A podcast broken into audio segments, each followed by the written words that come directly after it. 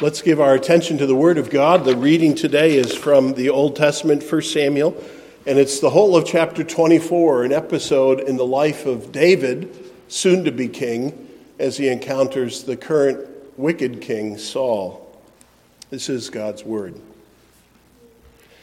When Saul returned from following the Philistines, he was told, Behold, David is in the wilderness of En Gedi.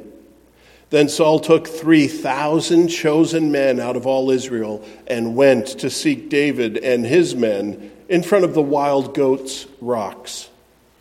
And he came to the sheepfolds by day, where there was a cave, and Saul went in to relieve himself. Now David and his men were sitting in the innermost parts of the cave. And the men said to David, here is the day of which the Lord said to you, Behold, I will give your enemy into your hand, and you shall do to him as it shall seem good to you. Then David arose and stealthily cut off a corner of Saul's robe. And afterward, David's heart struck him because he had cut off a corner of Saul's robe. He said to his men, The Lord forbid that I should do this thing to my Lord, the Lord's anointed to put out my hand against him, seeing he is the Lord's anointed. So David persuaded his men with these words and did not permit them to attack Saul. And Saul rose up and left the cave and went his way. Afterward, David also arose and went out of the cave and called after Saul, My Lord, the king. And when Saul looked behind him, David bowed with his face to the earth and paid homage. And David said to Saul, why do you listen to the words of men who say, Behold, David seeks your harm? Behold, this day your eyes have seen how the Lord have. Behold, this day your eyes have seen how the Lord gave you today into my hand in the cave. And some told me to kill you, but I spared you.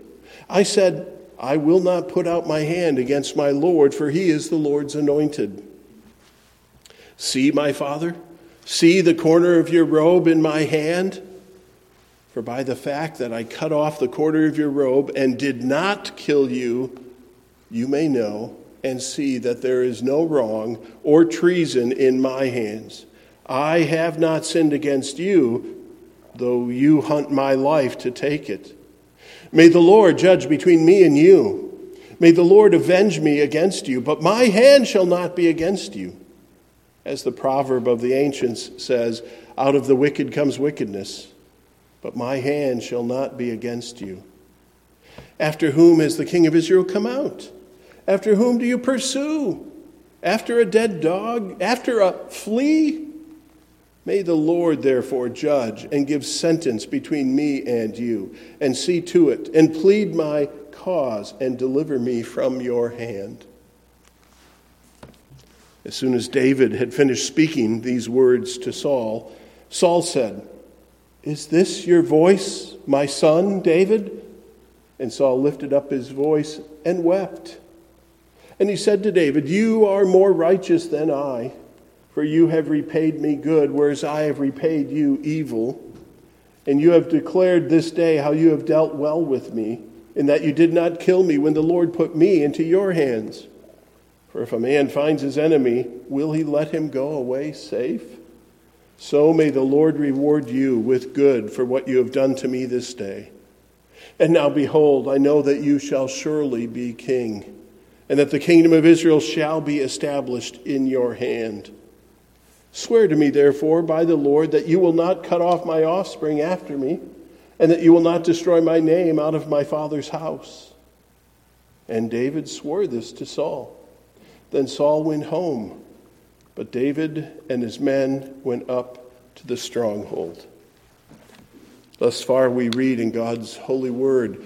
May He bless all who hear it, believe it, and obey it. Amen. We find continually in this story, this unfolding story of King Saul and now King to be David, the shepherd boy we find a great contrast of hearts, do we not? I've said the, the title I would give to this series of sermons, to this book, is Looking on the Heart. What we have here is God's giving us a picture not only of the godly heart of David, but the ungodly, hard, rebellious heart of Saul. And I know all of us would like to constantly identify with David.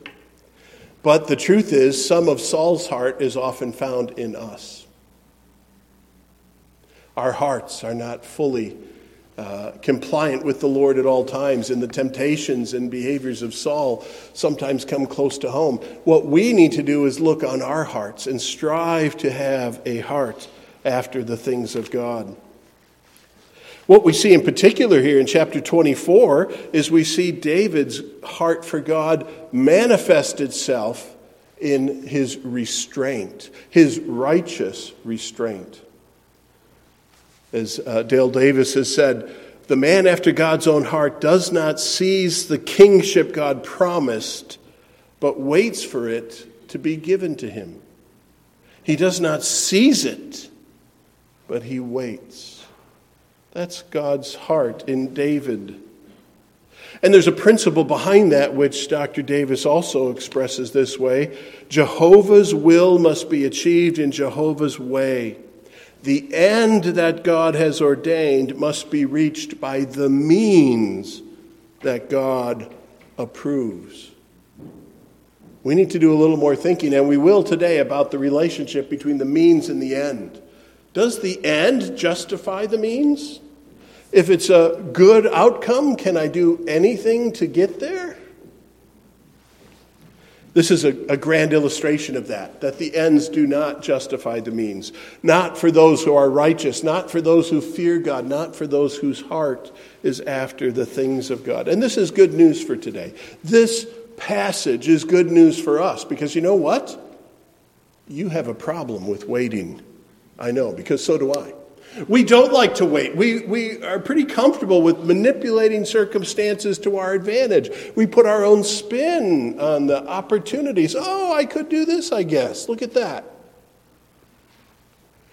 We don't like to wait. wait waiting feels weak. It, it kind of puts the kibosh on our pride and our sense of control, doesn't it? We like our interpretation of events. We like our exercise of our rights. Hey, it's, it's okay for me to do this, so I'm going to do it. Or I interpret my rights to be this, so I'm going to take his life. David was tempted to think that way. That's what we see here.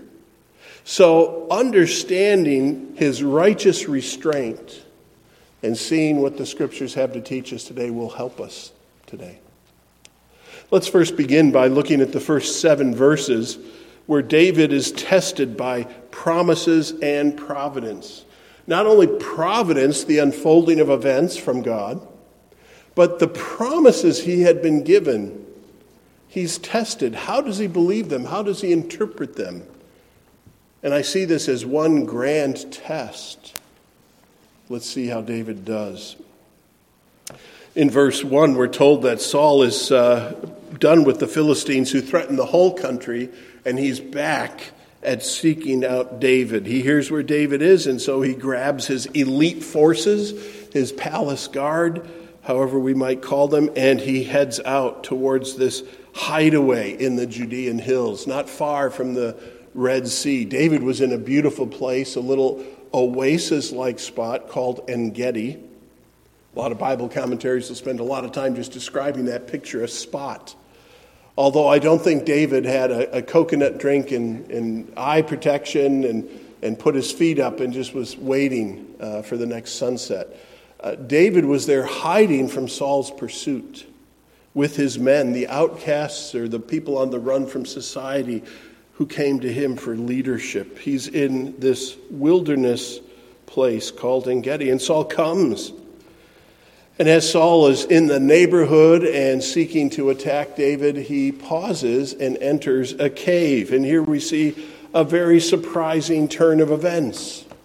Because the very cave that Saul enters to use as a restroom, in both sense of the words, as a bathroom, and then as a place to rest, The phrase here is literally expressed in the ESV footnotes to cover his feet, to let down his robes for his bodily function, and then maybe to rest in the cool of the cave. And it's the same cave where David and his men are in the back. So we might need to think more in terms of house caverns, something pretty substantial in size. And you know, when you're in the recesses of the cave, you're in the dark spots, you're in the shadows. It's the person who comes to the front of the cave who's illuminated by the entrance. And someone coming in royal robes or with his royal military uniform on is easily recognized. And they say, Look, it's Saul. He's coming in. Oh, there's, he's doing his business. There's Saul. Now's your time, David. Kill him. A surprising opportunity. We have opportunities and surprises every day, it seems, at least every week. We don't know what the future holds, and sometimes we have interesting turns of event ourselves. But what we need to do next is we need to sort these things out. Is this a providential provision of God that we should seize? Is there some directive in God's word as to how we should respond? Here in the story, David hears his men speak. And let me ask you about this. Uh, what Bible verse are the men quoting here?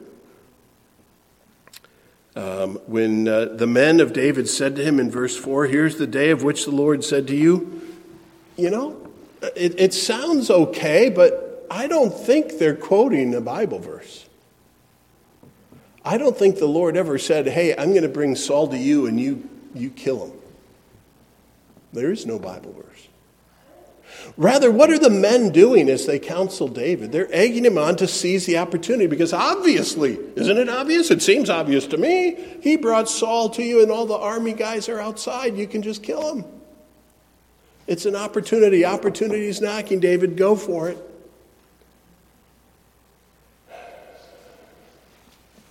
We have to be careful when we're sorting out the providence of God if uh, you're walking down the street and uh, you, you see a purse or a wallet on the ground and it's flowing with cash, the providence of God, He's just enriched you, has He not? Well, no, what's the right thing to do? We bring our own interpretive grid to that. The right thing to do is look for the owner, turn it in, do what's right. In this situation, David knew that he was to be king. He knew that the Lord was done with Saul and was going to remove Saul. Did that mean the Lord wanted David to kill Saul? What does David do? I'll tell you what he doesn't do. He doesn't deliberate, he doesn't sort this out very much. The men are speaking in verse 4. Uh, how does verse 4 end? David got up. He arose, and stealthily cut off the corner of the robe. He began exploring, saying, I could easily kill Saul. And he gets close. He gets close, and he's probably thinking about killing Saul, but instead just cuts off the corner of the, the robe, the tassel, the, the edge of his robe. And that takes a great deal of skill. But he does it, and he sneaks back to his men. It felt good. It seemed good to David to do that, I'm sure. But as a modern commentator points out, in the end, circumstances are usually just a thin veneer for a person's underlying desires. David had been on the run for years. And he was probably very tired of Saul's pursuits. So he does this. But verse 5 says immediately, afterward, David's heart struck him. This stealthy deed was followed very quickly by this spiritual heartache. And I think it's important that we see that language. His heart struck him because one of the themes of this book is what is it like to have a heart after God, to be right with God? And if his heart struck him, that helps me interpret the action that there was something wrong that caused a guilt response. It was wrong of David to cut off the tassel or the edge of the king's robe while he slept in the cool of the cave. And his heart pricks him. That's one of the things. If you're godly, you will often experience guilt as well as joy and peace, right? We, maybe we should add a verse to that chorus we sang earlier. I've got peace like a river. I've got guilt like a Christian. No. But we do have to understand if our heart and our eyes are open to the things of God, and we see God's word, and all of a sudden it illumines something in me that is sinful, I will feel guilt. But then we need to sing that refrain I've got a Savior in Jesus Christ. My sins are covered by the cross. I can confess and turn from these sins. I can repent and continue to believe and commit my way to the Lord. David had heartache because he had cut off a corner of the king's robe. And as he speaks to his men here, he explains his thinking. He said to the men, The Lord forbid that I should do this thing to my Lord, the Lord's anointed, to put out my hand against him, seeing he is the Lord's anointed. It's repeated. Saul isn't worthy of his love and affection, but as the Lord's anointed, he deserves David's respect. And to grasp at someone's robe, to tear someone's robe, is a sign of revolt. It's a sign of antagonism, not submission. And David has this spiritual heartache because he had rushed ahead to cut the robe and show this dishonor.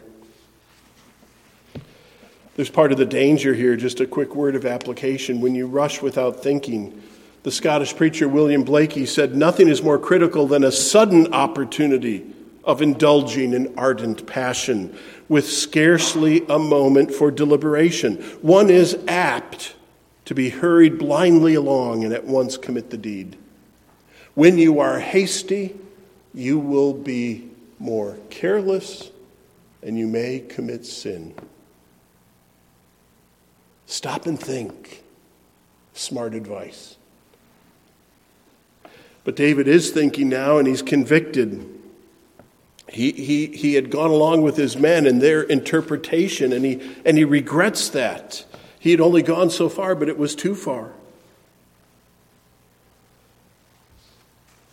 Mary Jane Evans says the tendency to elaborate on or to reinvent God's promises is a common tendency. It is to David's credit that his yielding to the pressure of his men was short lived. And here he takes his stand. This opening heading of the sermon has a fourth point here, and it's David takes a stand against the crowd. And we could rename that as David exercises his faith in the things of God. He takes a stand. He's changed now. Verse 7 So David persuaded his men with these words and did not permit them to attack Saul. There's more there than meets the eye.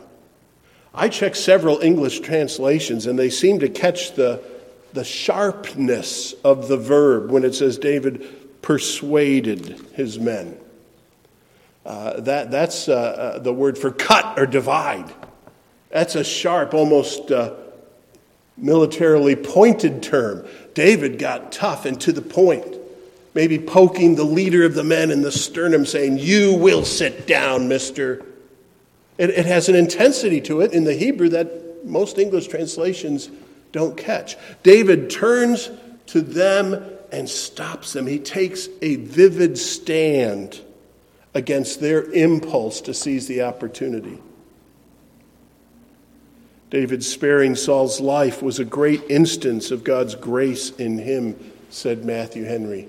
And that grace manifests itself in this stand that he takes. What, what's changed?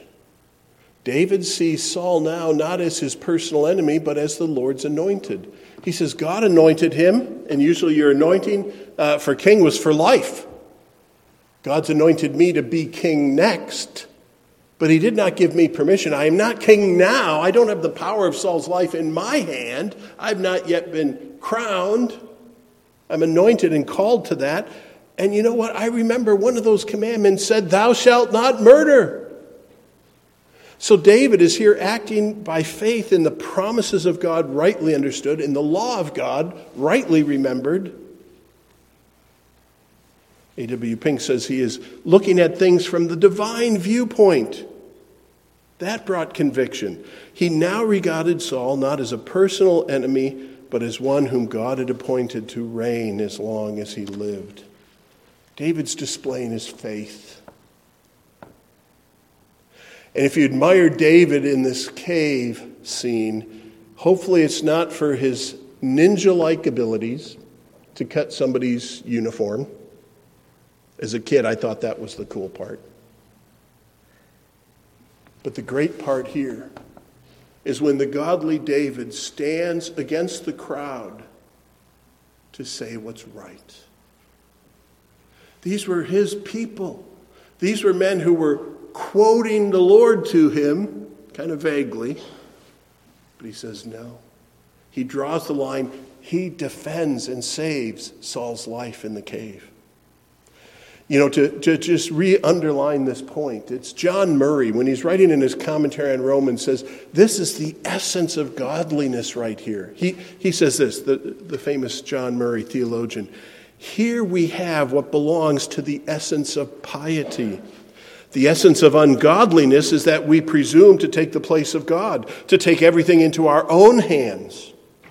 It is faith to commit ourselves to God, to cast all our care upon Him, and to vest all our interest in Him. The way of faith is to recognize that God is judge and to leave the execution of vengeance and retribution to Him. David had abilities to take the life of Saul, but he did not have the ability to take the place of God in that cave. We who know the, the work of God in this world do not, we are not at liberty to take the lives of evil men. We are not at liberty to let crowds run rampant with what they think is right when we know it's wrong. David here takes a stand. He displays his faith and his godliness. What a great picture this is, but there's more. So we press on. Starting in verse 8, we see David acting on this trust as he speaks to Saul. We see trusting the Lord for deliverance. He has protected Saul, but he's still on the run from Saul. How, how does he square that? Well, you know what he does? He goes outside the cave and waves at Saul. Okay, you were hiding, and the situation had just diffused. What are you going to do, David? David has such great faith in the Lord and trust in his God that he steps outside the, the cave and says, Yo, Saul, hello. Now, to be fair, he waits until Saul gets kind of across the valley because he has to shout. So he gives a little distance. David's not stupid, but he is faithful. And he's close enough that they can have a conversation, but probably only just. And the text describes it. He went out of the cave, called after Saul, My Lord the King. Not uh, loser. He doesn't call him names. He respects the office in his words and his dress. And when Saul looks, David bows with his face towards the earth and acknowledges that's the King of Israel at the moment. That's trust in God on display. He calls out calmly, he respects the king.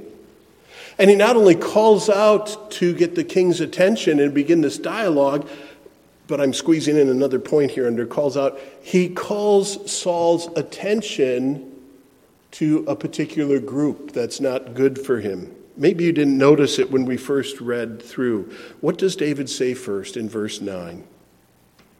David said to Saul, Why do you listen to the words of men who say, Behold, David seeks your harm? What is David doing? He's saying, My Lord the king, you're a victim of uh, this guy in your court named Wormtongue. This guy who's speaking to you, this guy who's poisoning you, he's telling you stuff that's not true. Why do you listen? See the passive tones? He's kind of giving the king a way out, saying, I'm just going to presume that you've been misinformed here, king. Why do you listen to the words of men who say, Behold, David seeks your harm? Uh, that there were conspirators who spoke against David is absolutely true. You can look at Psalm 7 to see that David has a whole psalm about someone, Cush, uh, Benjamite, someone from Saul's tribe, who's been speaking against David, enemies who slander him. It's all in Psalm 7, a short psalm. That psalm is uh, uh, insightful. But David calls that out.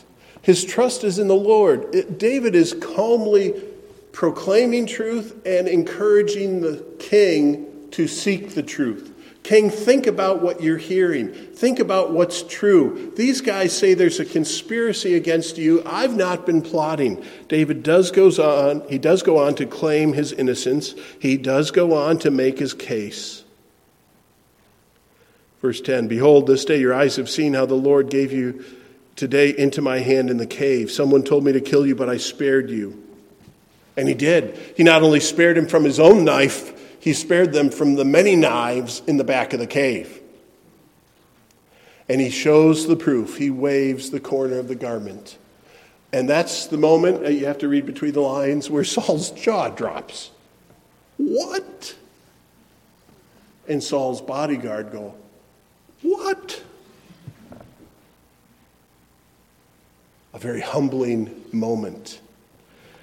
David's claims of innocent, innocence stand upon truth.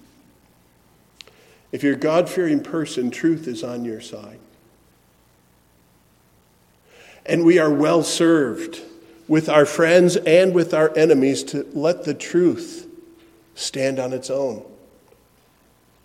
I know many people claim to understand the truth, and they, there's some that, that think they have a secret pile of truth that most people don't see. The truth is what, what's there, what can be seen and proven. And David holds up the garment. That's true. David had the king's life in his hands. That's true. And as David claims his innocence and pleads his case, he does throughout this proverb.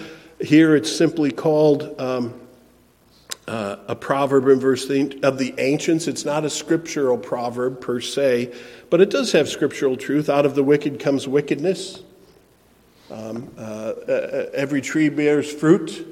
The good tree, good fruit. The bad tree, bad fruit. He's just saying, hey, if I were wicked, I would have done the wicked thing.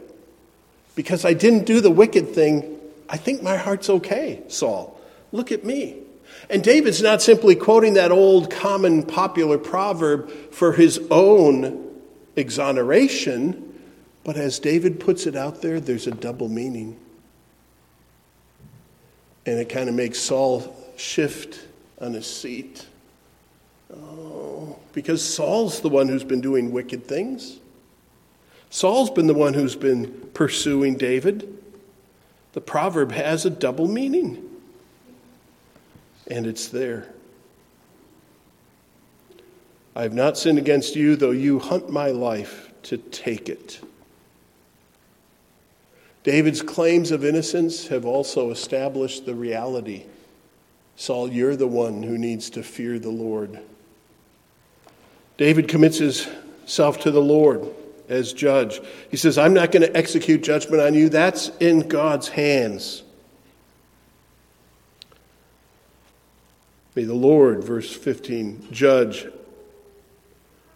May he give sentence between me and you and see to it and plead my cause and deliver me from your hand. David's not saying, Oh, I don't know who's right here. We'll let God figure it out. No. David sees the right and the wrong. But David shows this righteous restraint to wait upon God to execute the judgment.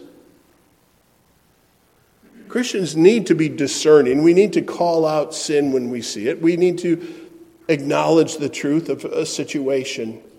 But it is not ours to execute the judgment. Here is another grand display of David's faith. I will entrust myself to the one who has delivered me time and time again, to the one who's made promises to me. I will not force those promises to come true, but I will wait upon him.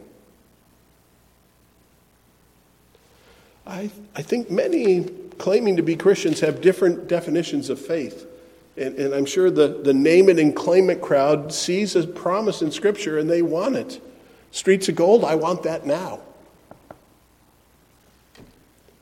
Life without tears, I want that now. That's why I took time to quote John Murray when he said the essence of ungodliness is that we presume to take the place of God and take everything into our own hands. It is faith, he says, to commit ourselves to God, cast all our care upon him, and to vest all our interests in him. Remember who's who. God is God and you're not. David's trust and his faith. We will see that in David's greater son, the Lord Jesus Christ, who entrusted himself to the Father even as men treated him unjustly, even though he had rights and the trial was a sham, even though Jesus could have produced witnesses and fought the legal system, he does the Father's will. And in his case, it was explicitly that he should lay down his life. Pilate couldn't understand that, could he? We'll get to this on Palm Sunday and, and getting ready for Easter. We'll, we'll talk about the gospel and Jesus' experience with Pilate. But it wasn't the first time in the Bible somebody had to take a stand and entrust themselves to the Lord in the face of those who could kill him. That's the faith we've been called to, by the way. Jesus said something, how does it go? Take up your cross and follow me. Wait, cross, that's the thing that you die on. It's like saying, take up your electric chair. We follow Christ, not because that's a conga line or a party. We follow Christ because it's the right thing to do. And in him we have life. He is our shepherd. He knows what's for our best. We're the sheep and we don't know what's right. That looks green. I think I'll eat that, said the sheep about the poison weeds. Oh, look, God brought it real close. I can nibble on it. We need to be discerning. We need to be faithful. We need to wait upon the Lord. David is a beautiful model of that for us. But let's look at Saul here at the end of the passage. What's going on with Saul in light of all of this? Starting in verse 16. And I call this segment of the sermon Confessions, excuse me, Concessions, but not Contrition. Let me define those terms. What's a concession? Con- concession. I'm going to be tongue tied. I like alliteration, right? You see it. I work hard on that every week a concession. I will concede something. I will admit something is true. And usually, concession has to do with reluctance. Your Honor, we will stipulate that the client did indeed do this. It's an acknowledgement of what's true. Okay, I admit it, that's true.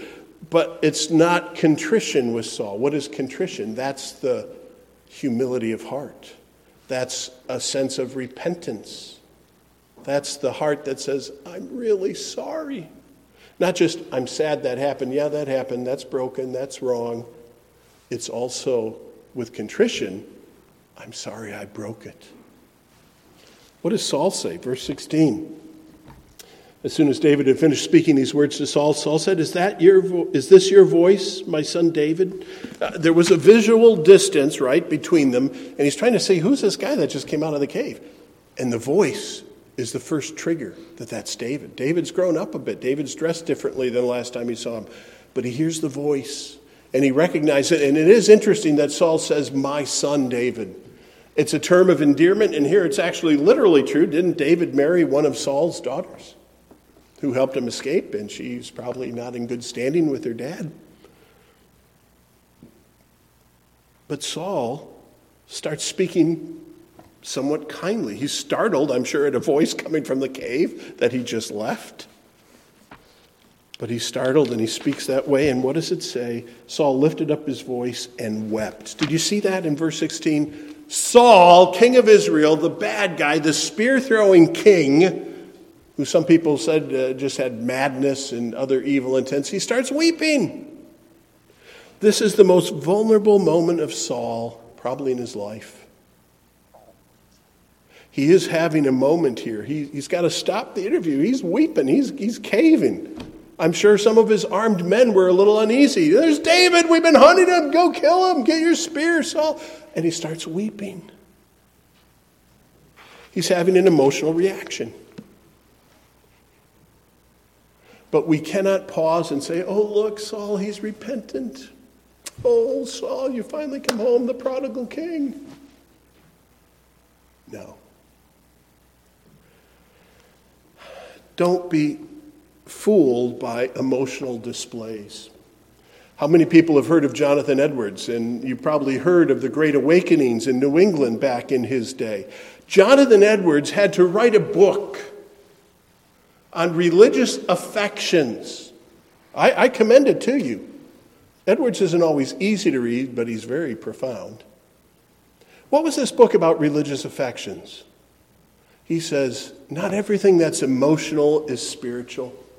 Revival's broken out, and there are some excesses. Just because somebody cries a lot and feels guilty a lot, they're not yet converted. The work of the Spirit is complex, and these are the things you should look for. Edwards lays them out and tries to be clear about religious affections. And you know what? I think today, anytime somebody cries, we, we just sell them the whole product for nothing. Oh, okay, you're sad. Well, that's okay. Saul has tears here. He's in a sad state, but he is not converted. He is not changed, as we will see. And let me ask another question Why confess the truth but not change your ways? Saul here admits several things that are true. He says what? He says, Yeah, I've, I've treated you poorly. He says, Yeah, David, you're going to be the next king. He, he basically gives up the farm, doesn't he? I've, uh, you've declared this day how you've dealt well with me, um, and uh, I've not dealt well with you. Uh, you will surely be king. And the kingdom of Israel shall be established in your hand. That's Saul? Saul, why have you been trying to kill him then if, if you know what's true? Why confess these things to be true but not change your ways? It's not over. Because Saul is in spiritual rebellion. Saul's bigger problem is with the Lord, not so much with David, his anointed. Spiritual rebellion. There's a lady back in the 70s and 80s wrote a book on evangelism called Out of the Salt Shaker and Into the World. Do you remember her name? Becky Pippert. It's not a tongue twister, but it could be. Um, she has another book where she, just as a layman, writes about David. It's very interesting, different angles and points of view, looks at the struggles between Saul, but she sees very clearly here, puts her finger on Saul's problem. She says, The heart of rebellion is to know the truth, to see God's will, and yet refuse to do it. That's rebellion. Doesn't mean you're ignorant of the truth or what God wants. You know what God wants, but you are not going to do it. That's sinful rebellion, and Saul is stuck in that rebellion. His heart has become hardened. He prefers his rebellion to acknowledging the Lord and serving the Lord. We see here Saul, he seeks assurances, but he offers none. He seeks assurances from David and offers none here at the end. Swear to me, therefore, by the Lord, that you will not cut off my offspring after me. Um, interesting that the word cut off comes up again. I know some of you are, are good Bible scholars and you look for these details in your knowledge of the word. The word cut off is, is a key theme in chapters 20 to probably 24, 25, 26. Cut off. Back in chapter 20, Jonathan and David, they, they kind of cut a covenant. They, they made a point of making that arrangement. And uh, David cuts off the hem of Saul's garment. And here's Saul saying, You may have cut off my garment, and the Lord's done with me, but don't cut off my name, don't cut off my family tree. It's a theme. And it's a theme that points to the fact that there are consequences to our actions. Saul wants these assurances. Why? I've been asking that question this week. Why, why, does he ask these assurances? Because we know, as the reader, that David already promised Jonathan, I'm not going to hurt your family tree. I've got a covenant with you. I hope to see you there when I'm king. Right? They were okay. It's just Saul, the individual. But Saul is seeking these assurances. He doesn't want to do what God tells him to do, but he still wants the blessings and protections of God's anointed. Let me rephrase that in case you miss it for the year 2021. A lot of your neighbors here in America, they want the blessings that God has to give them, but they don't want to live in obedience to Him. Sin wants its rebellion. It wants to keep its sin, but it wants to cover its bases. Saul's grasping at straws here. That was actually the first answer I, I, came up with when I tried to answer this question. What is Saul asking for here? The first word that popped in my head, he's grasping at straws. So if you know me, online I go. What's the etymology of that expression? Do you know what grasping at strong straws is all about? It's not trying to find something for your covered cup of milk. You, in the cupboard, you're not trying to find a straw, grasping at straws. It's an expression, think of it. It's an idiom referring to a drowning man grabbing any floating object, even a reed or a straw, to save himself. At least that's the way it was first used by Thomas More back in 1534. You're drowning, you're going to grab anything. If you've ever done life saving, you know that the person who swims out to save a drowning person is in danger of being drowned because the drowning person grabs at them. Saul is grasping at David. This grasping at straws, it means to find some way to succeed when nothing you choose is likely to work trying to find a reason to feel hopeful in a bad situation. That's Saul. And that's your neighbors. When they want God's blessings but won't live in his ways. David's the one on the run. David's the one who looks like the drowning man. He's cornered in the cave. There's Saul. What does David grasp at? Well, he almost takes things into his own hands. But in the end, he has faith in the promise of God. No, I don't have to kill Saul for God's word to come true for me. I don't have to make the ends justify the means. David doesn't start grasping at straws. Rather, by faith, he believes in the word of God. And that includes waiting on the Lord's timing. How anemic many Christians today look next to David. I'm named after that David. But my faith is so small.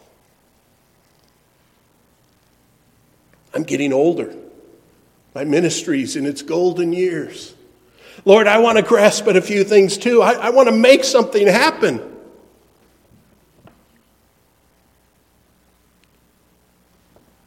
But I must just have faith in God's word and in his ways. The ends don't justify the means. And so this is a welcome bit of good news for me today. Let me close with a few exhortations to all of us. Number one, beware the hard heart of sinful rebellion. Beware the hard heart of sinful rebellion. It will sneak up on you, and there may come a point of no return if you're in your sin. You know, Romans chapter 2, we often read, which describes depravity and men who refuse God and in their hard heartedness won't recognize. Romans 2 is in the Bible, in the letter written to Christians in, in Rome.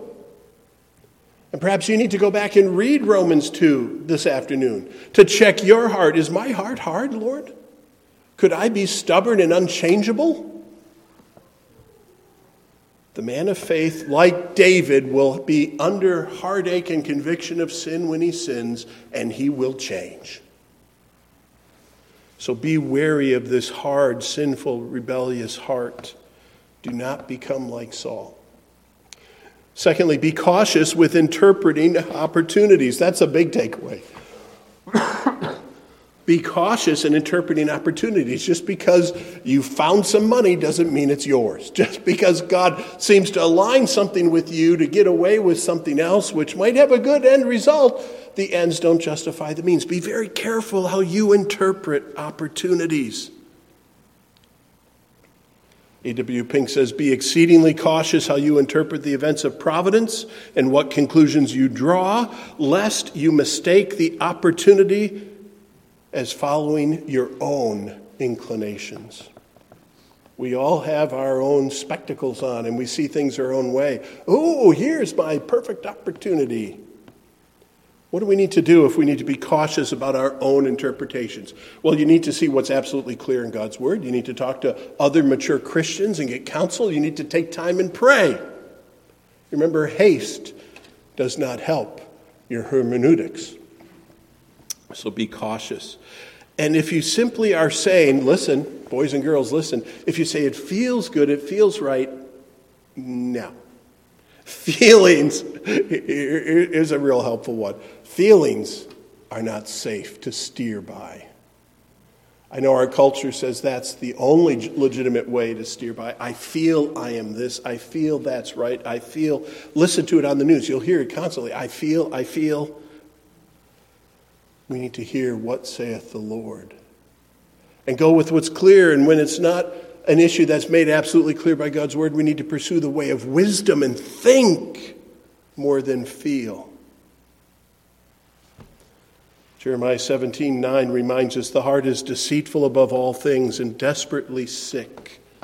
Who can understand it? We need to be like David and stand holding the truth. And you may stand against Saul, you may stand against your friends. Finally, be faithful to the Lord in all things. In the face of Saul or in the face of the crowd, not only conduct yourself faithfully, but keep your hope and trust in the Lord. Put your anchor in the work of Christ and in his promises to be your helper, your high priest, your shepherd, and your Lord. Let's pray. Heavenly Father, we thank you this day for your word. We thank you for this time of study and reflection, of hearing from you. Father, may we take in this truth. And even if it produces some measure of guilt in us, may we respond properly. Change us by your word. Help us to conform to the righteous model that your word describes. May we continue to stand against sin. May we stand against expediency and pragmatism when it is not right. Father, may we put our faith in you and take our stand for you. We ask all these things in Jesus' name. Amen. Amen.